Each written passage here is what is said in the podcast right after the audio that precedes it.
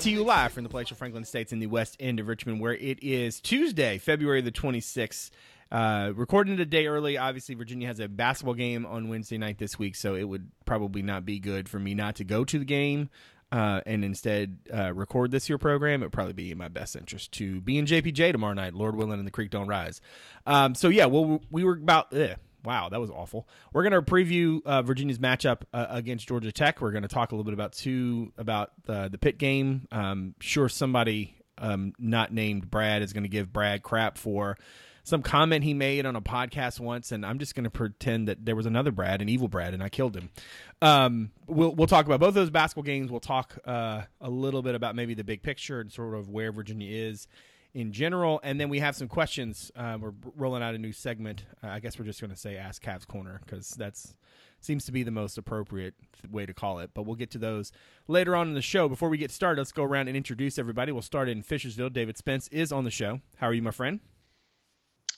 Doing great, Brad. I'm not going to make some comment about how I've got 24 reasons to be happy now. So, HooDaves on the board at HooDaves on Twitter. I expected that would be the part where you gave me crap for my comment about Pitt and how they had turned uh, turned it around. Uh, up in uh, Arlington, staff writer Justin Ferber, now that he has found his headphones, is also on the show. How are you, buddy? I'm doing great. Um, 24 Reasons to Be Happy sounds like a Stephen Sondheim musical number or something, but yeah. I think it won an Oscar. Yeah, exactly. Yeah. All right. Um, so many gifts. Add Justin underscore Ferber on Twitter. And Cavs Corner also on Twitter. Cavs underscore corner, great place for the in-game updates, content items, and the occasional witty banter. Um, I'm also surprised Ferber didn't give me crap for calling him Justin Fervor uh, in the outro last week. Where, I mean, you guys are just going to let me tell on myself.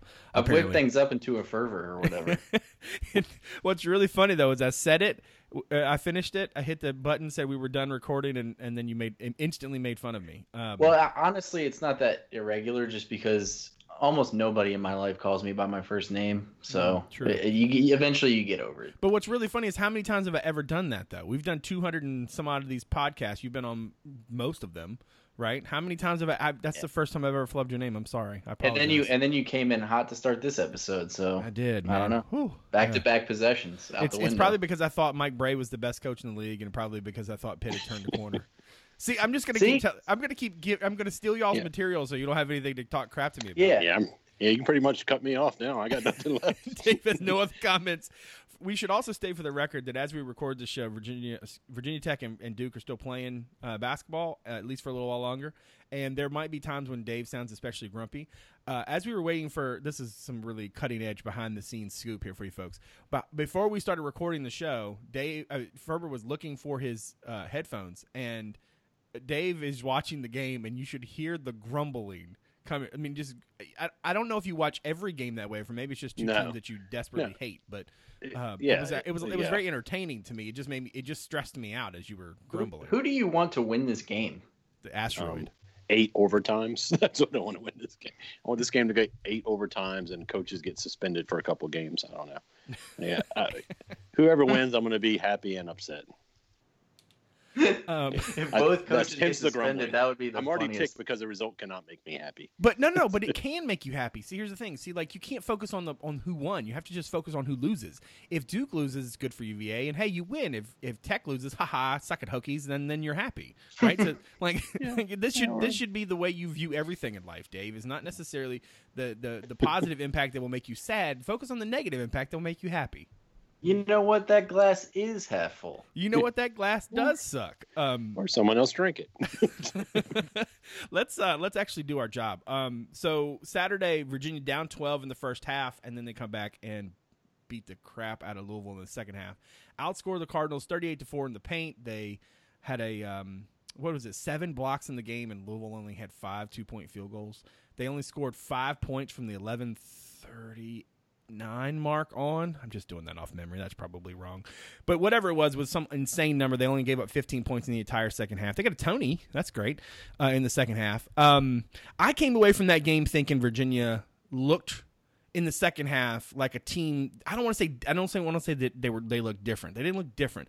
I've just never. I just don't remember the last time I saw Virginia have that much success at the rim, especially against Louisville, which is typically a team. I mean, I realize they're a team in transition and everything, but just to have that much success at the rim, I don't know how how much they can replicate that going forward. Um, but it certainly seemed sort of um, it seemed like they had plenty of of of options at the rim. And and as I did the rewatch, like a lot of the stuff is just the same sort of action, just with different pieces in different places. I mean, not. I mean, it didn't seem to be.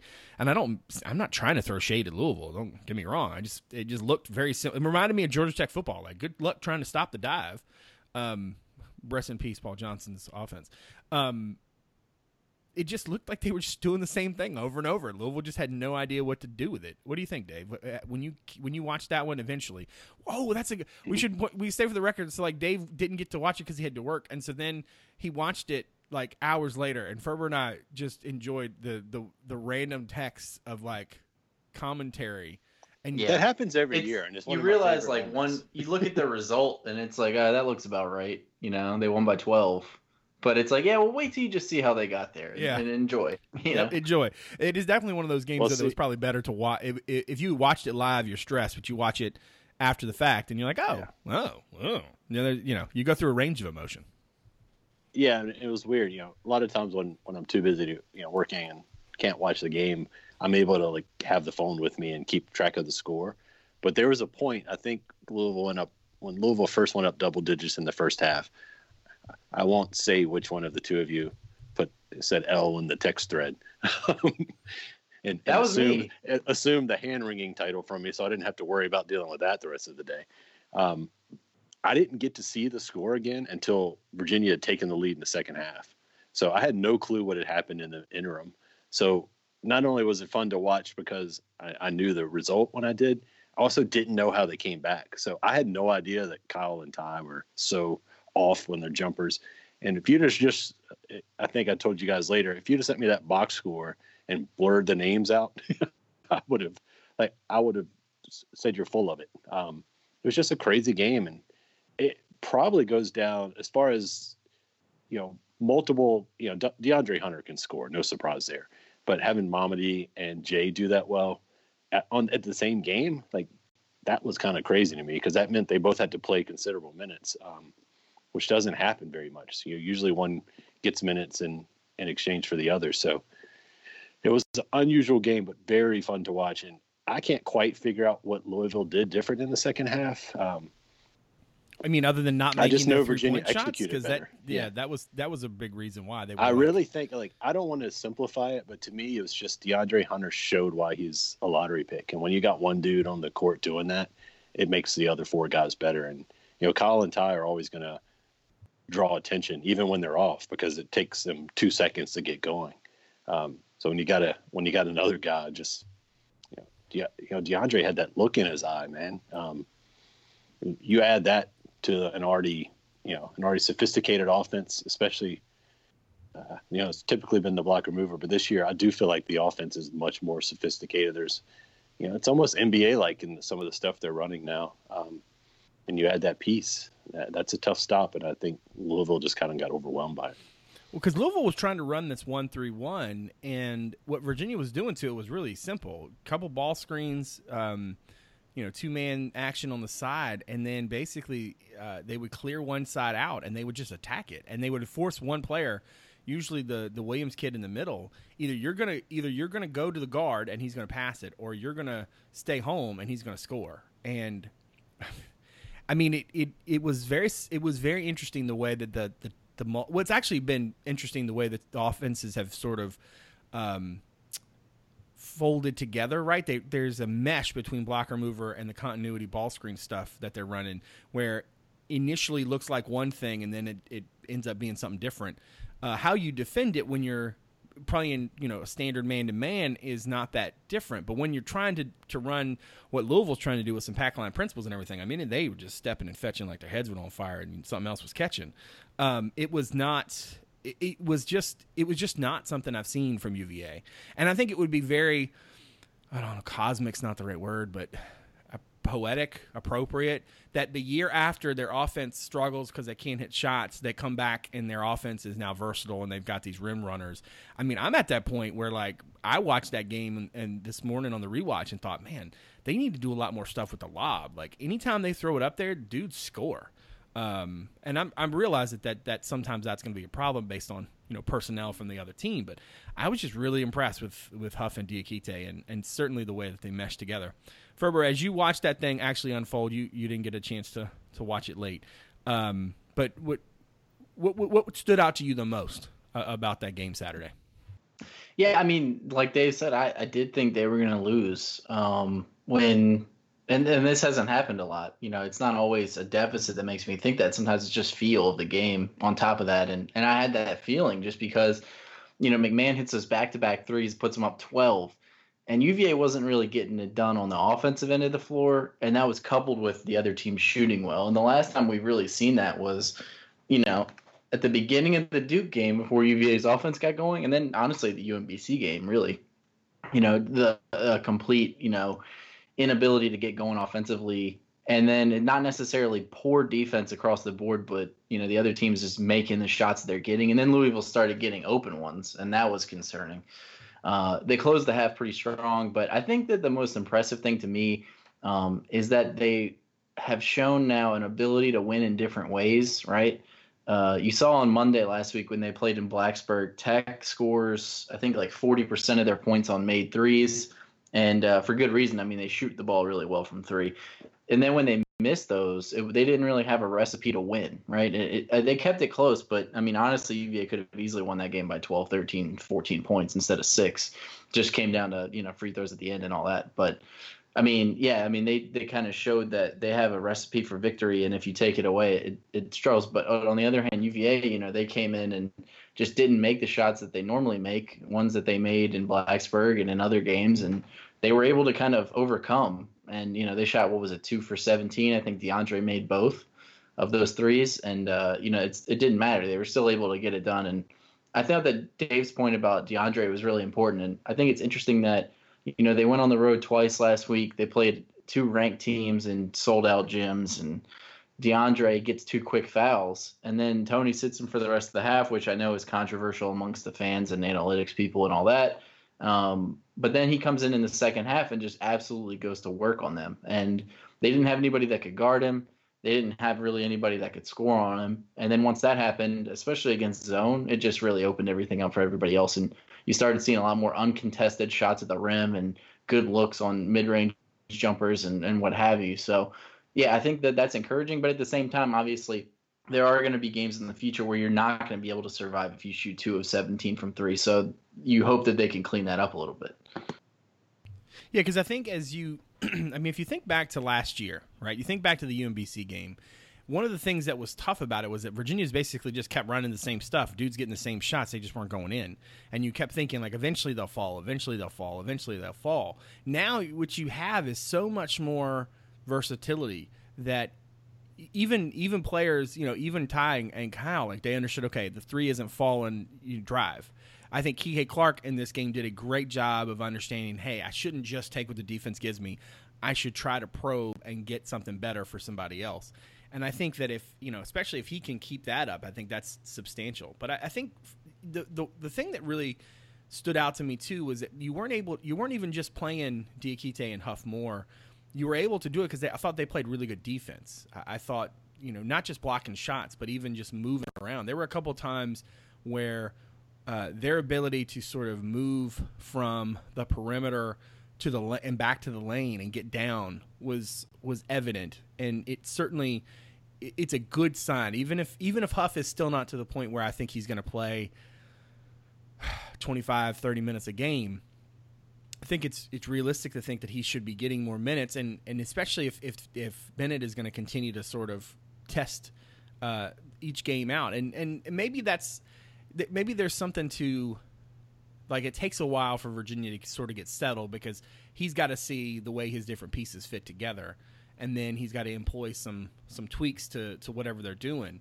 Um, it's not just a question of rolling out five dudes and and and and hey, we're all good. Um, I also thought too. In, I mean, look, I think Duke. I think Duke really did break Louisville because that team was not.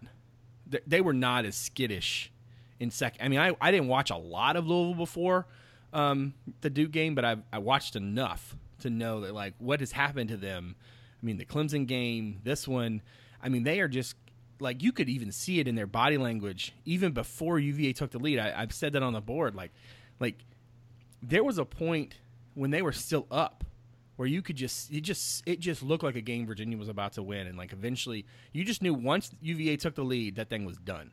And those kids, um, I mean, it kind of even looked like that in the first half. Virginia had you know some nice moments. Huff comes in, he scores a few. He had that one right before the half, and it and and had uh, Nwora not made that three pointer from near mid mid court with Diakite's hand in his face. Um, I mean, I, honestly, it looked like a block coming to me. Like even, and, and I even thought that on the rewatch. Like, you know, I expected him to be, you know, doing the whole no soup for you finger wag and stuff, right? And nah, I mean, dude just buries his three, and it gave him some momentum. But man, they just they just could not find it in the second half. Um, shots just weren't falling. Dudes were visibly dejected. Um, and then Chris Mack picks up the technical, and I mean, it, it was, you know, Katie barred the door from there.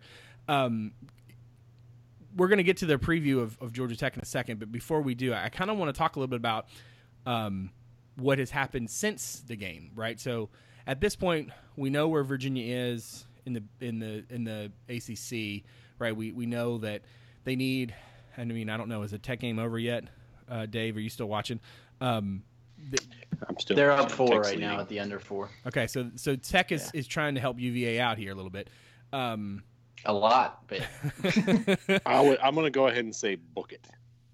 Wow! Wow! yeah, because wow. what could go wrong, right? Tech yeah. loses. yeah, yeah. Uh, win-win. Yeah, if you're listening to this, uh, Tech won. You know, no matter what happened, don't don't look at the result. Yeah, that's um, what happened. So and just think a Tech fan. So we know where UVA is in the ACC, and you know the schedule's obviously not nearly as daunting now for UVA. But in terms of polls, right? There's been a lot of conversation in terms of polls. Virginia moves up a spot to number two. I think is fair. Gonzaga moves up to number one. I think is fair. Um, there was a lot of what's the How word? How dare you, Brad? How dare you?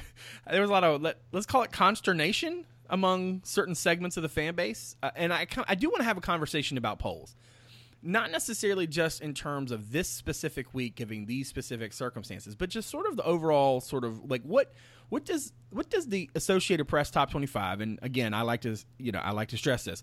We don't use whatever poll looks better for UVA. We we use the AP poll. We consistently use the AP poll.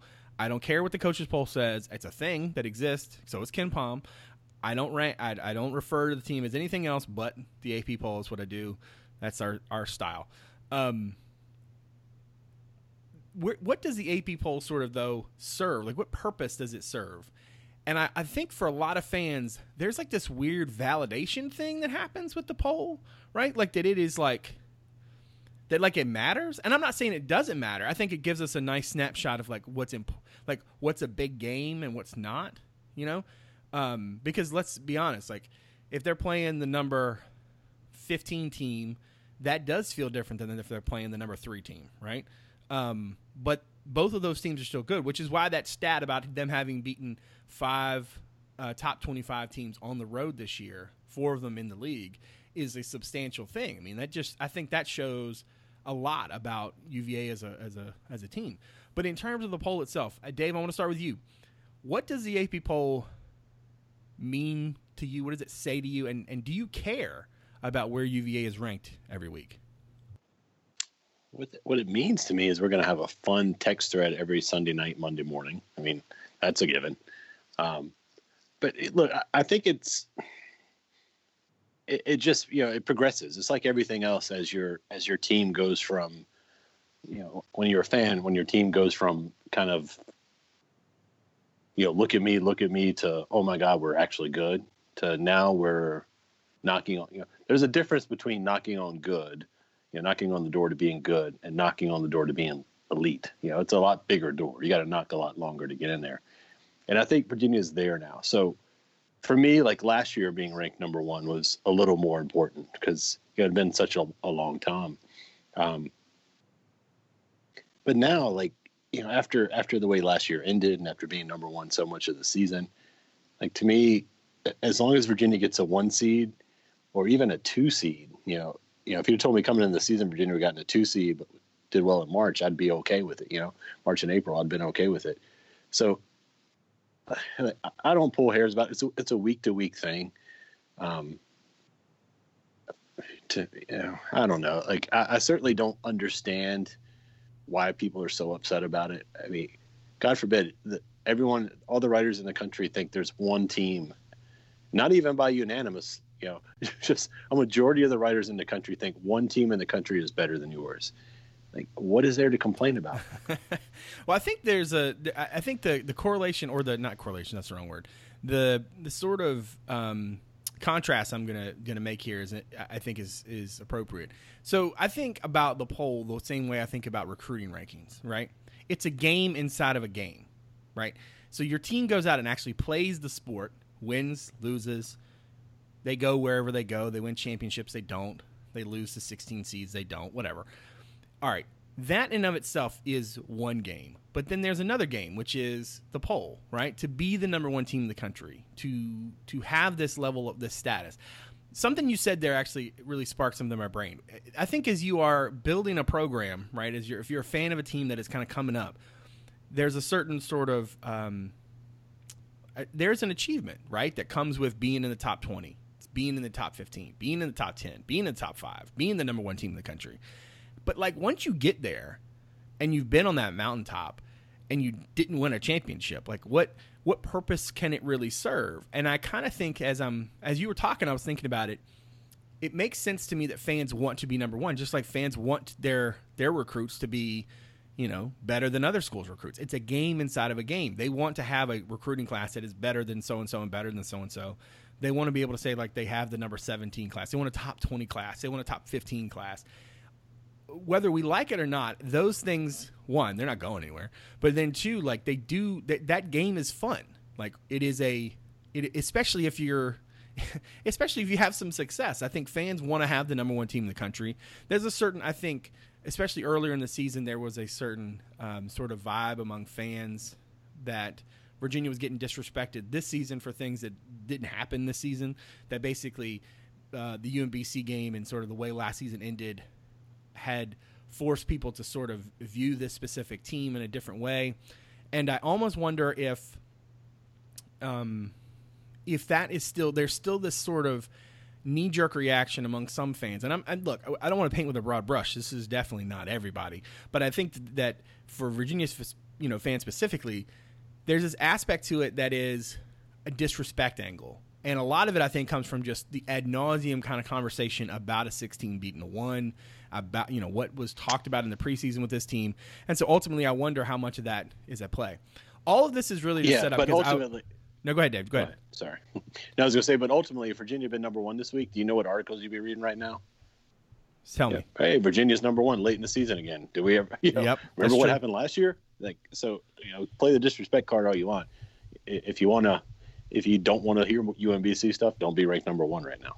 That's true. What I was saying a second ago is all of this is a setup. I, Ferber said he had plenty to say on this topic, and I'm very interested because he said he was going to go on a rant. And in the time that I've known Justin Ferber, his his rants are far and few between, but they are always very enjoyed. And hopefully, I have not just uh, written a check that you're not about to cash. But please, Ferber, tell the people your thoughts on polls. I, am not gonna. I, am not like angry or anything. Um, Way to let but it, down. unless you unless you want me to be angry. Get angry. I mean, I want you to be Um, angry. I'm mad. Um, no, It's wrong. I, to answer your first original question, I mean, I think the purpose of polls, honestly, is just to inform casual fans and more serious fans around the country of who the best teams are. You know, generally speaking, right? I mean, who the top 25 teams are, who they're going to be playing this week. It's just easier to follow that way. Nowadays, it's not as important probably because of all the advanced metrics that we have and the fact that we can, you know, I can watch a game. I can watch a Buffalo Akron tonight if I wanted to. Um, you know, I can watch the Tech Duke game. I can watch Gonzaga, whatever. Um, which is great, but I mean, polls kind of just valid. I think for fans, like you said, it like validates that the team you know, is where they feel like it is or, or where they want it to be.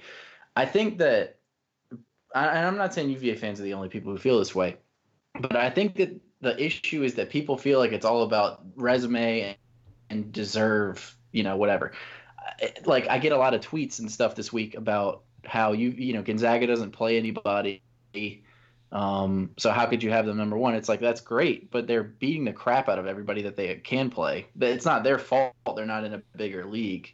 And I'm not saying you just give it to them because they have more wins or whatever, but I mean there is a subjective factor there where you can watch them play and see that they're good. And also, mm-hmm. you can go back and look at what they did in the non-conference and see that they're good. I'm not saying that they're better than UVA or that they would beat them on a neutral floor, but I think it's at least reasonable to have them above UVA in a poll. And I think that's as good as you're going to get with with this, you know, creation of a top 25. The AP doesn't say rank teams based on resume like the NCAA tournament seeds teams. That's not how it works. And there, and it also doesn't say they have to rank them based on who's hottest right now or who had the best week or you know you have to keep teams in a certain order. I understand that fans feel like there is like a bias against UVA. I don't really think that exists because last year they lost the game on a Saturday and were number one in the polls on Monday, right? And the team they lost to, I believe, was unranked, and the game was at home. And they didn't play well in the process, but they still got ranked number one because that's where that they had the best case to be number one that week. I think UVA has a good case to be number one now, but I think Gonzaga does too. And you could even make a case for Duke. I mean, obviously they're about to lose, but um, like I, I don't think that people should get so caught up in it because it just doesn't matter that much. Like do you think re- people really will remember? I mean, UVA fans will remember that they were number one, but um, nobody else is going to remember who was number one right now once the tournament starts, right? I mean, there's four number one seeds. They go play the games. UVA got to number one last year, and that was a great achievement. And then they fell flat on their face in the NCAA tournament. So, I mean, it, it doesn't mean that people are saying UVA is bad. They're number two. Like, do you understand how ridiculous the idea of UVA being number two is to me, somebody who grew up watching like the mediocre version of UVA for years. I think that, and it's just like this. It feels like people feel disrespected or something by the way that the voting happens, and that's just not the way it is. Like Uh, I think people just need to calm down about this sort of stuff because polls at the end of the day are just a good reference point. They don't have any impact on NCAA tournament seeding, and they don't impact recruiting like people think it does. Yeah, it's good to be ranked, but I mean, you think that UVA is going out there pitching like, "Hey, we were number one for three weeks last year." Like that's great, but that's just an anecdote. I mean, every team is pitching something. Like, you know, it, it, it doesn't really matter at the end of the day, and people shouldn't get so wrapped up in it. And there's not one way to create a poll if you want to get mad about something, read Gary Parrish's poll attacks column every Monday because every Monday somebody does something dumb with their poll, and it's a, usually a human error. But that's the kind of stuff. Like if you want to get mad about people putting Kentucky ahead of UVA after they didn't have them that way last week, that's a legitimate complaint. But I mean, I, I don't think you can sit there and say like it's absurd to have Gonzaga number one or anything like that. And you know, if they were flipped the other way, Gonzaga fans might be upset about that. But you know, I, I would say the same thing to them. I, I, said this to you guys the other day, but it really reminds me of like walking in the concourse at, at Scott Stadium when Virginia was getting ready to play a non Power Five team, right? And fans would it didn't matter how good Virginia was. There's this expectation that you're supposed to beat teams from other conferences. And I think a lot of the mistakes that people are making about Virginia in the poll and whatnot come from this basically originate the same place to say that Gonzaga shouldn't be number one, and it, it's just because ACC basketball to a lot of people in ACC basketball country is the end all be all, and so a team from out west who's not playing anybody. Uh, it, it doesn't matter how good they're winning, right? It matters what conference they play in. Whereas Virginia, with so much success and you know the whole idea like that Virginia's a fraud because Virginia hasn't won in the postseason. Well, but they did this in the ACC. These fans think so. Like to them, because ACC basketball is king, well, they did in the toughest conference in America, so they're clearly good. It doesn't matter what this other thing happens. I think the truth is somewhere in the middle, which is, not, I mean, that's. I feel like that that should be our podcast. You know, multiple things can be true at once. Like Gonzaga does play in a crappy conference, but they're still really good, and they're they're they're cased for being the best team in the country right now. I always think of the poll. If I was a voter, I would say, who's my who's the best team right now, and it doesn't necessarily you know it's not just your your resume but your resume sort of does impact it right? It's it's how good you're playing. It's it's all of the things sort of combined. Um, the fact that different voters vote for it different ways and certainly that they make m- mistakes along the way should probably tell you that maybe the thing isn't quite as serious as you take it. I think ferber the way you described it Um, it, it's a good way for the general fan to have an idea of who the good teams are. That's it. That's that's the way it is. And I understand fans who want Virginia to be number one. I get that. You want your team to be the best team. You think your team is the best team. I don't think most people who have watched Virginia lately think Virginia has been playing as well as Virginia can play.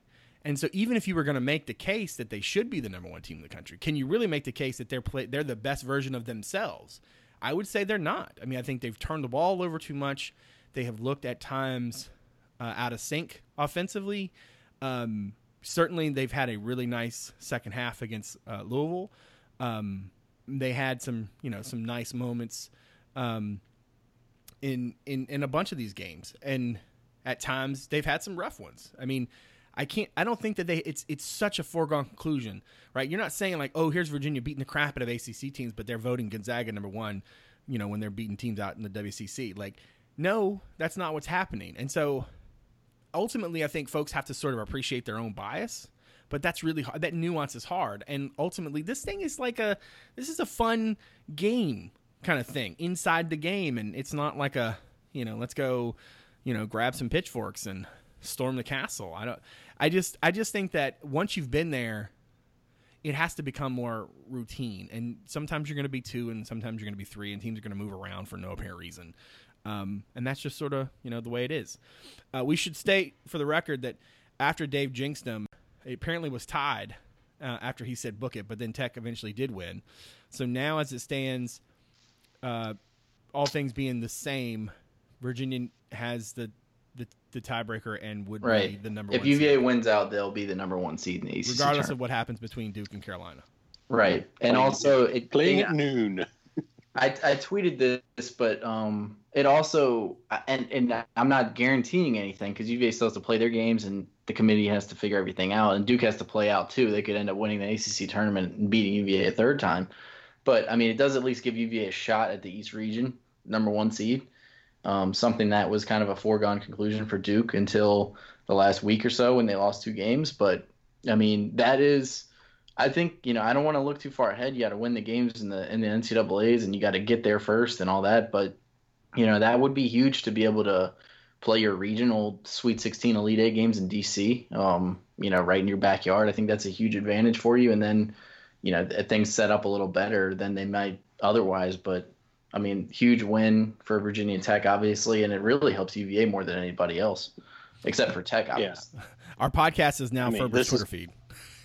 yeah, I mean, but I mean, it is worth mentioning. You know, it's, it's, it's, current. I mean, if UVA goes out and loses to Georgia Tech Wednesday night, then obviously it doesn't really matter much. But yeah, I oh, mean, man, that's is, a great segue. Dave, did you, yeah. but you have and, something to say. What, what did you have to say, Dave? No, I was going to say Ferber's more the expert on the tournaments, but you know, to me, I think Virginia getting the one in the East comes down to what they do against Duke in the ACC tournament. Mm-hmm. I would agree with that. Yeah, I mean, they're going to the committee is going to give them a pass on Zion being right. Exactly. Yeah, and that's something that I mean, and I think that's fair, right? I mean, I think that at some point, I'm perfectly you know, if, fine with that. If you go in with if you go with Zion into the tournament full strength, like if he comes back against Miami or whoever they play next, and, and then he rolls them to an ACC tournament championship, beating UVA in the process.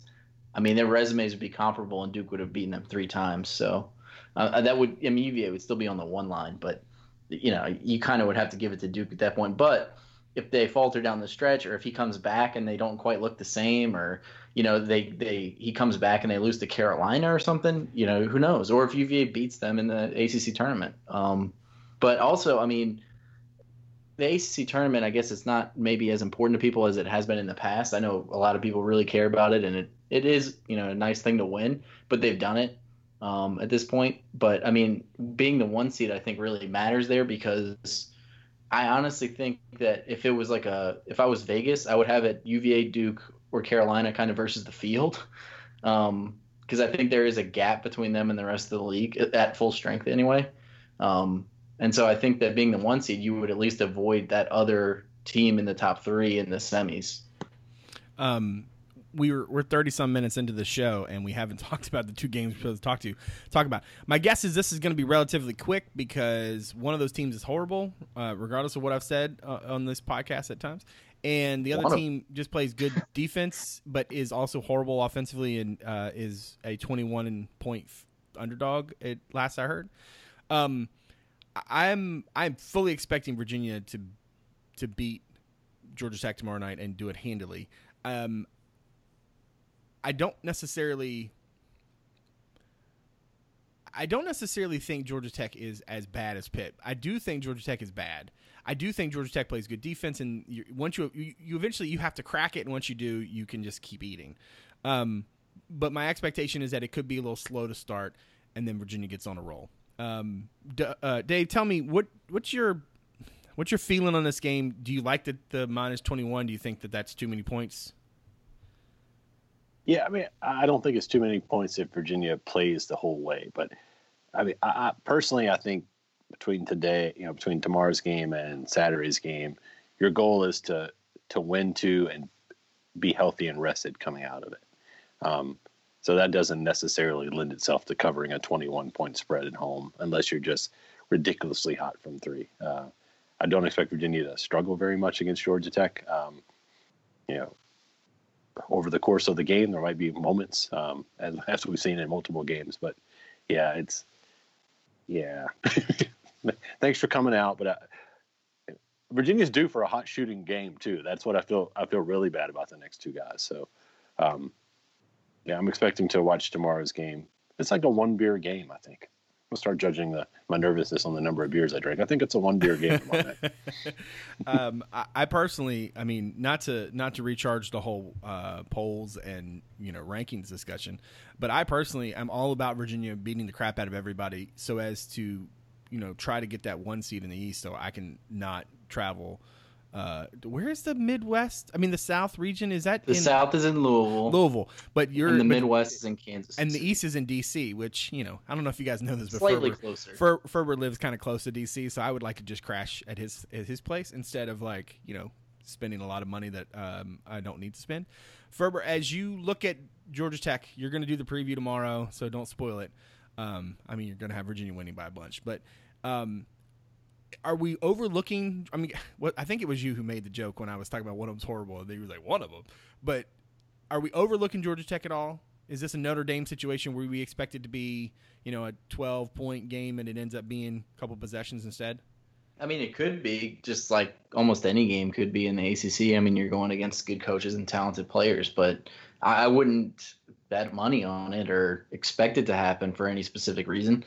Uh, like you said, you know, they they're a top 25 defense and the worst offense in the league. And if you had asked me going into the season who would have had the worst offense in the league, I probably would have said Georgia Tech just based on their personnel. Like they just don't have a ton of firepower on that team. I mean, Jose Alvarado is a decent player, but he's not a first scoring option on an ACC team. I don't think uh, normally, right? And I think there are other guys that they have just haven't really gotten it going. And you know, but they do defend well. They're a long team. Like they do have some big guys that you know have some skill and can affect shots around the rim. But overall, I think that especially at home, this is a game that UVA could really get going. But like Dave said, I could easily see this end up you know not being a cover just because it's going to be a low scoring, grinded out game. Uh, Georgia Tech knows UVA plays slow. You know, they rely on defense themselves. So I think that they'll be more than happy to play a low possession game and then hope that UVA just shoots the ball terribly and that they can kind of keep it close and stay in the game. I wouldn't be surprised if Georgia Tech doesn't end up breaking 50. Uh, and UVA ends up somewhere in like the mid 60s. Uh, worst case scenario, I could see it being like a you know 58 50 kind of ugly game. Um, but i think that like dave said i think that uva will shoot the ball a little bit better at home and, and get it done. Not to mention i mean i don't know if you heard this but the the athletic director when josh pastner got there said that he wasn't going to win an acc game for three years. So i mean he's ahead of the curve if you really think about it. What what did the athletic director at pittsburgh say to jason capel when he wanted to come drop bags? Because that team's bad um, and I'm we're not going to spend too much time on them because we're 39 minutes plus into this. Um, all right, how many Tonys for Pitt in this game? One, two, or none? Dave. I'm going to go none. Interesting. Okay.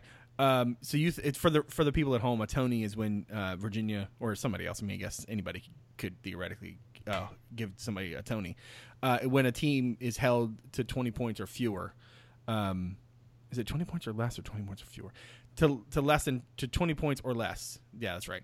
Um, in in a half, I would say at least one. Um, but I'm not terribly um, confident in it. I just I don't know, just something about this game.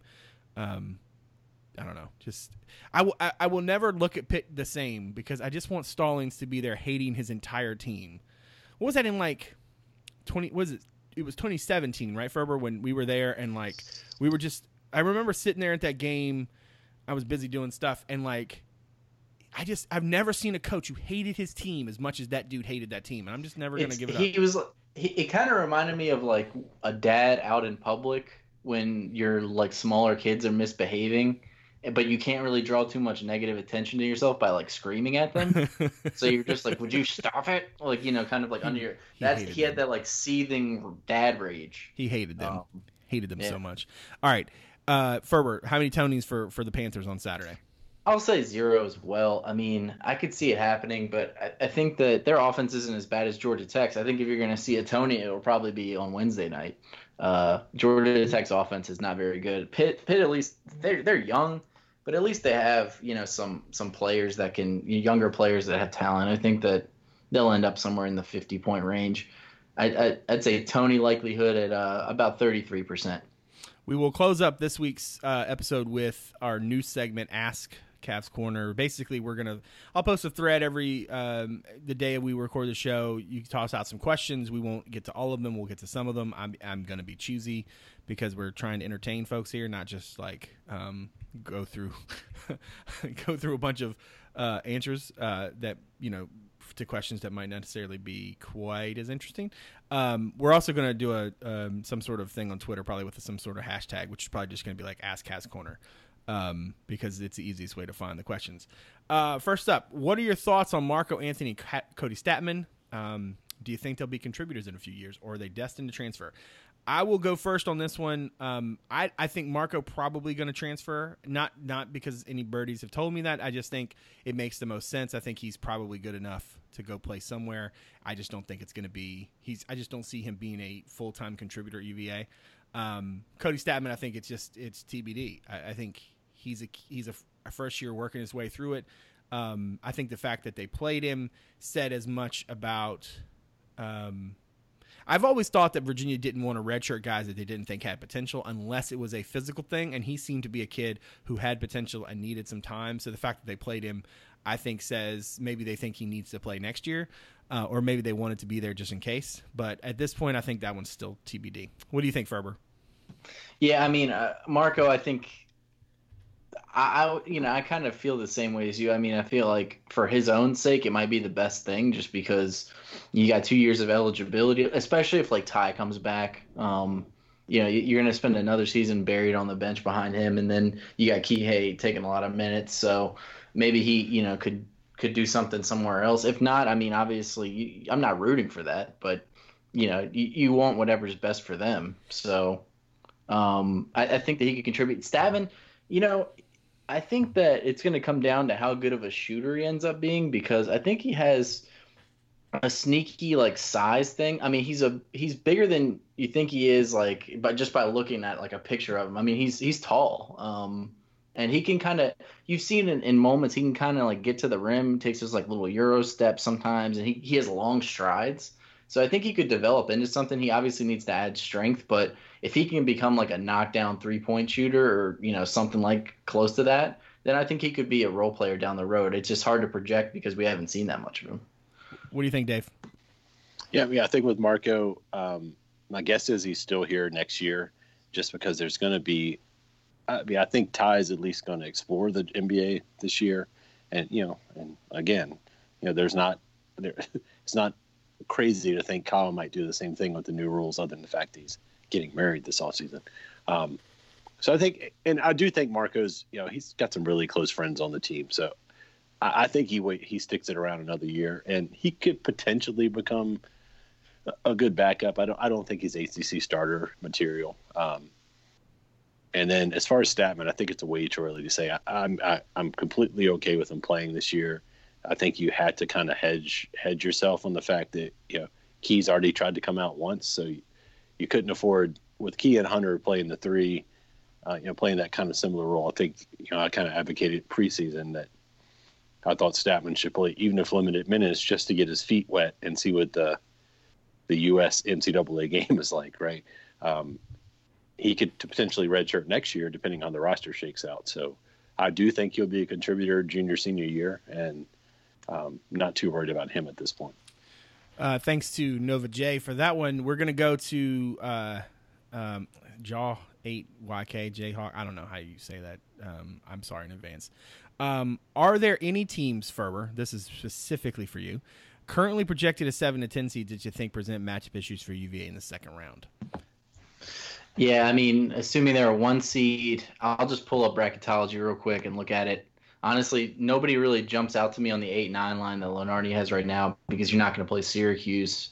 Uh, a lot of SEC teams, and I feel like they're all about the same. I know Auburn's talented, but they've been really bad during the last month or so. I mean, they've lost a lot of games, so they were at one point like a two seed. Um, the one team that honestly would scare me the most that's lingering around that area is Villanova. Um, you know, they were a team that a couple weeks ago people were talking about maybe they could work their way up to the two line.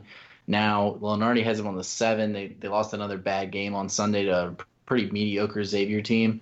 And you know, if they lose a couple more or end up right around where they are now, like they could easily be somewhere near an eight nine game uh, or seven seed or something. So, and just the pedigree of that team, you know, they they they might not have a ton of guys that contributed a lot last year, but they have guys that were on that team. And Jay Wright's an excellent coach, and they've played UVA in the past, and, I think that that's a matchup you would hope to avoid. Other than that, I mean, Wofford might be kind of a sleeper just because, you know, they're an under the radar team, um, but they're a good one, and uh, they've they've beaten some good teams, and I think they're like 25 and four or something like that, and they're ranked in the top 25 since you know that's the end all be all now. So, um, other than that, I mean, I guess it just comes down to matchups. Uh, Dave, I'm going to uh, move on to the next question unless you have something pressing you want to share there. I do not. Okay, hearing none. Um, I, we're going to finish up, I, I, think, because this one it, it will probably be a fairly good discussion, um, and we're like 47 minutes in. Uh, this one's from my Cav fam 92. Who do you see as the new contributors next year, and who likely shirts, if anyone, and any word on uh, Caffaro other than his air guitar? I'm guessing.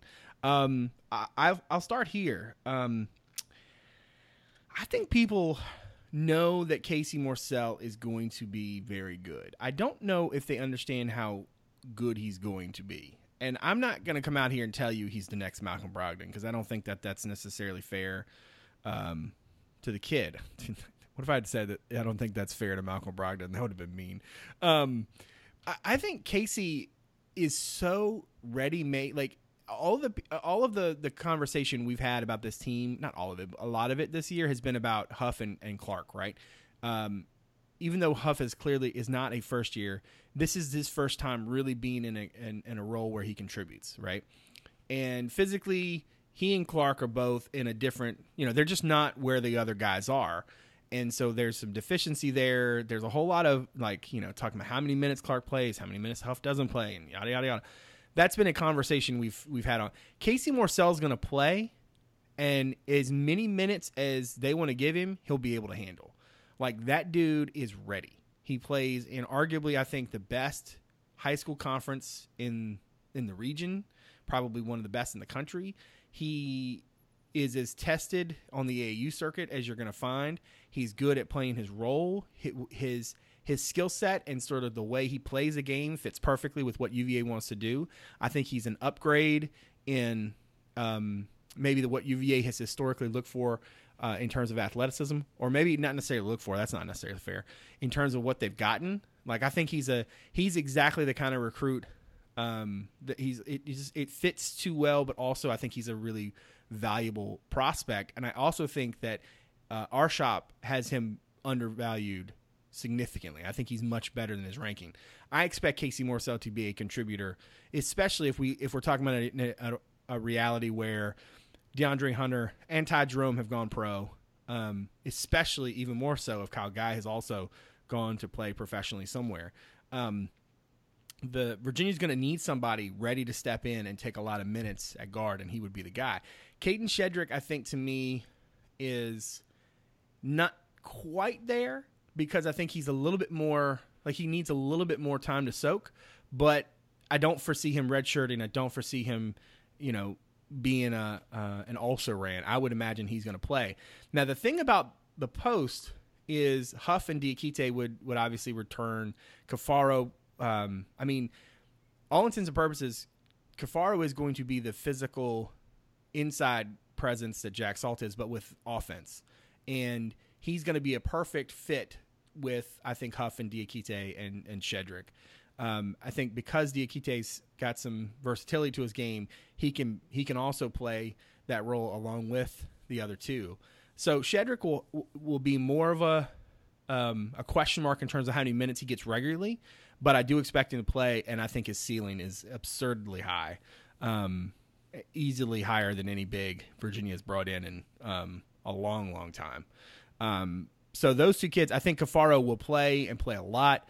Um, I wouldn't be surprised if he could play today. Now that you know he's through the the knee injury, um, but there's some. I think everybody saw him in in the um, in the unders and really, you know, he how well he played against Team USA and everything.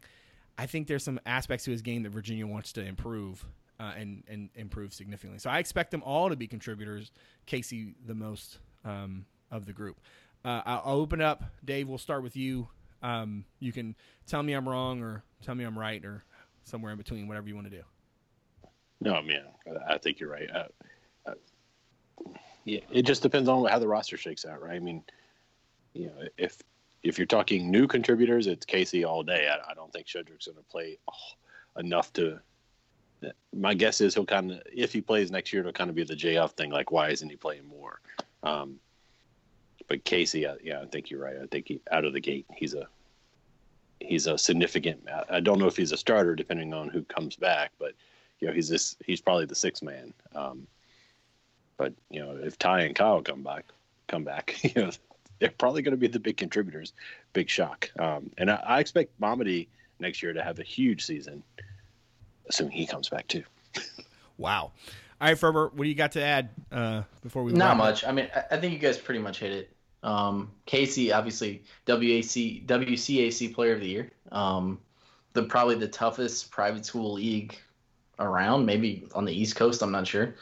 Um, they actually he got his team to the final. That was last night. They lost to Gonzaga, um, but they weren't expected to get that far, and he kind of dragged them there. And uh, there's a lot of good players in that league. I mean, he shared the award with Trevor Keels and Justin Moore. Mm-hmm. Um, but yeah, I mean, a lot of a lot of good competition in that league. I think that's going to serve him well in in ACC play.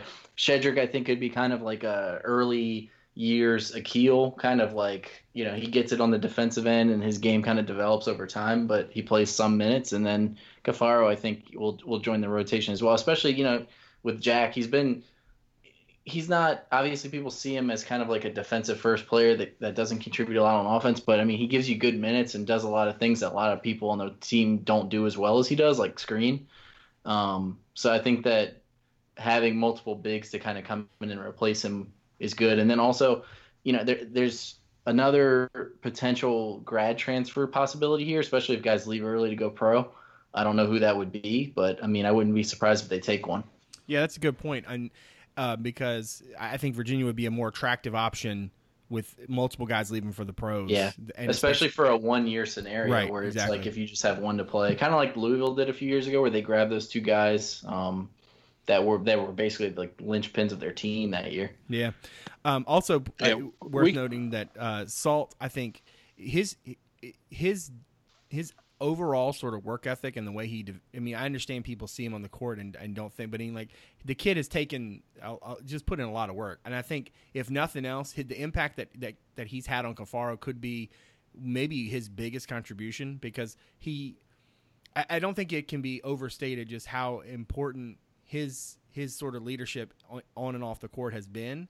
And I know it, feels at this point in the season like he's about to get marginalized because it sort of seems like other bigs are emerging. And I don't want to I don't want to cloud that, but I do think it's it's worth noting at least that like watching Jack work and understanding the way that he approaches the game, and even if even if his even what he produces on the court isn't quite what the other bigs that he, he learned it from. I think the fact that he carried that torch is important, and I think that that's going to have a, a, significant impact on a guy like Caffaro. What are we going to say, Dave? Well, first of all, you're right about Jack. He's probably going to graduate one of the least appreciated players in Virginia, recent Virginia program history. Like you know, when you when you listen to the other teams other teams' coaches post game, Jack is one of the first names out of their mouth, uh, game after game. Just you know, he doesn't play a lot of minutes, but the intensity and physicality he brings is something you don't see a lot in the college game anymore. I agree. Um, so, but yeah, um, the other thing I was going to say, like, I couldn't let the whole podcast go by without Oh, us not giving Oh, pra- like Tony Bennett started an entirely different rotation in the second half of Louisville. he also played. started. He played Mamadi Diakite for like two minutes with two fouls in Yeah. the end of the first half too. Yeah, I mean, there was a there's a lot to there if you wanted to see it. You know? Yeah. So, And and also too, like remember last year after the UMBC loss, there was so much conversation about what are they going to do with the offense and what are they going to do with offense, and they need to play faster. They didn't play any faster, but man, there's versatility in that group, um, and they deserve credit for that. They've they've done a good job of continuing to to tweak that. If uh, if you are someone who found the podcast through the website, thank you very much for giving us a listen. Uh, if you don't mind, look us up Apple Podcasts, wherever it is that you get your shows, Overcast, Podbean, Stitcher, Spotify, which we are now on Spotify, so therefore that is a thing that exists. Uh, ratings, reviews are always helpful. Get us out in front of more people, so that um, would be greatly appreciated. Um, and if you could, can subscribe, so the show just comes to you, and you don't have to worry about coming to find us. If you're somebody who has found the pod but has not given us a look, give us a um, give us a few minutes of your time. CavsCorner.com. Right now, you can read our take two on the Louisville game. We tell you why the Wahoos won it, what it means for them going forward. We also, um, as I mentioned, I just did the rewatch with lots of video embeds and kind of conversation around sort of how they were able to turn that thing around. Uh, later today, as you listen to this, Ferb will have our preview of the Georgia Tech game, and then later in the week, uh, he'll also get you right for. Um, uh, Pitt on Saturday, which I'm gonna I'm gonna assume is a probably a Virginia win uh, on that front. So again, I want to thank everybody out there for continuing to support the show. I want to thank Dave and Ferber. I got it right for giving graciously of their time as always. I very much appreciate it. Um, and I, we will, I guess, see you next week. Uh, for David Spence, Justin Ferber, I'm Brad Franklin, publisher of CavsCorner.com. Thanks for coming out. We'll see you soon.